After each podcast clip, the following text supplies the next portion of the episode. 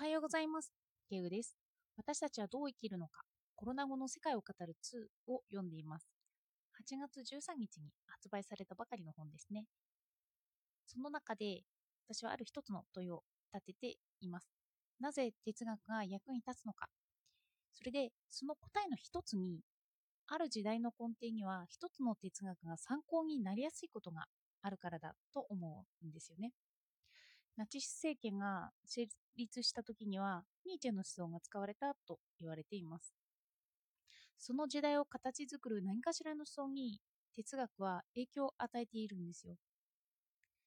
そしていつも同じ哲学が引用されるわけではありません。今はコロナウイルスによって世界が変わりつつあると言われています。極端に同じ思想を追い求めていくと、それは時代に合わなくなってくるんですよ。なので、今回もニーチェの思想から脱却して他の思想になる必要がある。そもそも哲学というのは問いを出していくこととか考え続けていくことなんですよね。答えを出すことではなくて。それなのに、その思想の一つがずっと使われているということは哲学ではなくなっていくんですよね。それでこの本では変わりゆく世界で未来を作るにはどうするのかというコンセプトで20人の知識人の意見を取り上げていました。今回は東博樹さんの思想を紹介していきたいと思います。哲学は思想を提供しますが、それを人に考えてもらうためには分かりやすく伝える必要があると思っています。今回のウイルスが猛威を振るっているのも、それが見える形となって私たちの目の前に出てきたからなんですよ。人は見えない脅威には目をつぶったりしますけど、見えてしまったものには対処せざるを得ません。なので、その問題を分かりやすく提示することで、時代に影響を哲学は与えていくんですよね。私は東さんはそのような哲学者だと思ってます。分かりやすいんですよね。で、私たちの問題を分かりやすく考えさせるようにしてくれている。では、今の時代において何が問題になっているのかを東さんの思想から見ていきます。うん、問いかけについてわからないで対応すること。そのわからないに価値を持たせようというようなことが書かれていました。私たちは意見を聞かれたときに、わかりませんとか言うと何か罰の悪い思いをしますよね。学校教育などでは答えがあって、それを答えられる人が優秀だとみなされてきたからです。けれど、その答えを答えることに価値が置かれすぎているのではないかと東さんは考えています。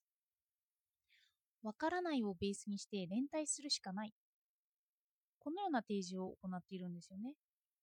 では、なんでわからないが大事なのかという理由を述べていきます。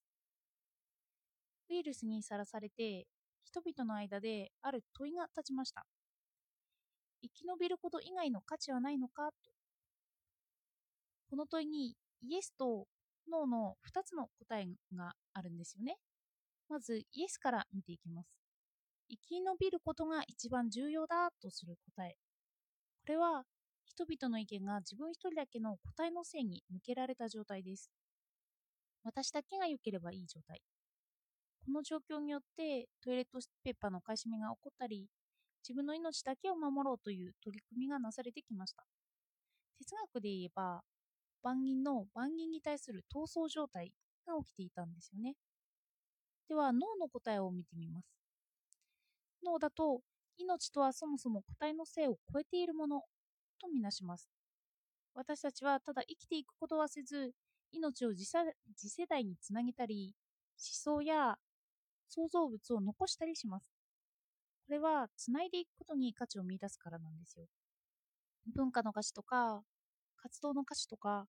人と人とのつながりとしての価値などを重く見るのが脳なんですよね。では、今の思想はどちらに傾きかけているのか？っ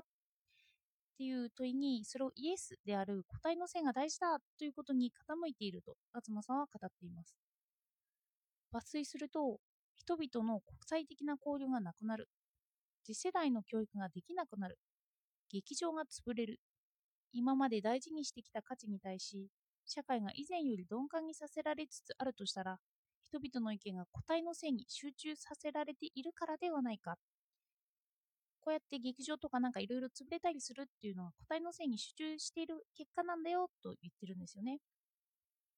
このように一人一人の命が大事だという主張がなされることで脳の個体である文化をつないでいったり自分以外を大事にするというそもそも人間が持っている価値観の一つをないがしろにしているのだと解釈ができます。そして脳の体の性を超える性に価値を持たせることを改めて確認すべきだって言うんですよね。抜粋すれば、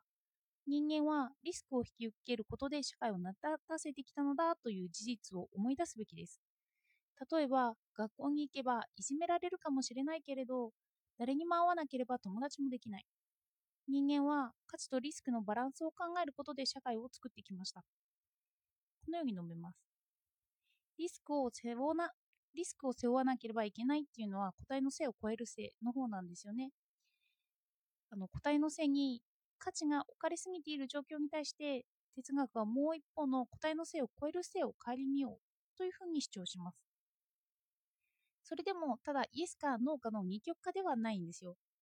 個体の性が重要視されすぎているから反対側を哲学者は叫ぶんです。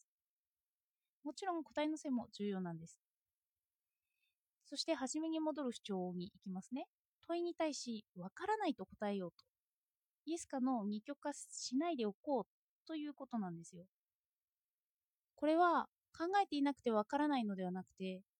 考えているからこそわからないとみなすべきなのだと考えられます。抜粋すると、わからないをベースに連帯するしかないのだと思います。今気になるのは人々があたかも自分には分かっているかのような前提でお互いの言動を攻撃し合う現象です。それでは、それでは不安や苛立ちが増幅されるばかりです。このように語っています。あの学校で答えを言うとき、分かってると正解を出した方が優位性を感じやすいのは確かなんですけど、でも、今の世界で明確に答えを出すことには、ある一方の価値をないがしろにしてしまう。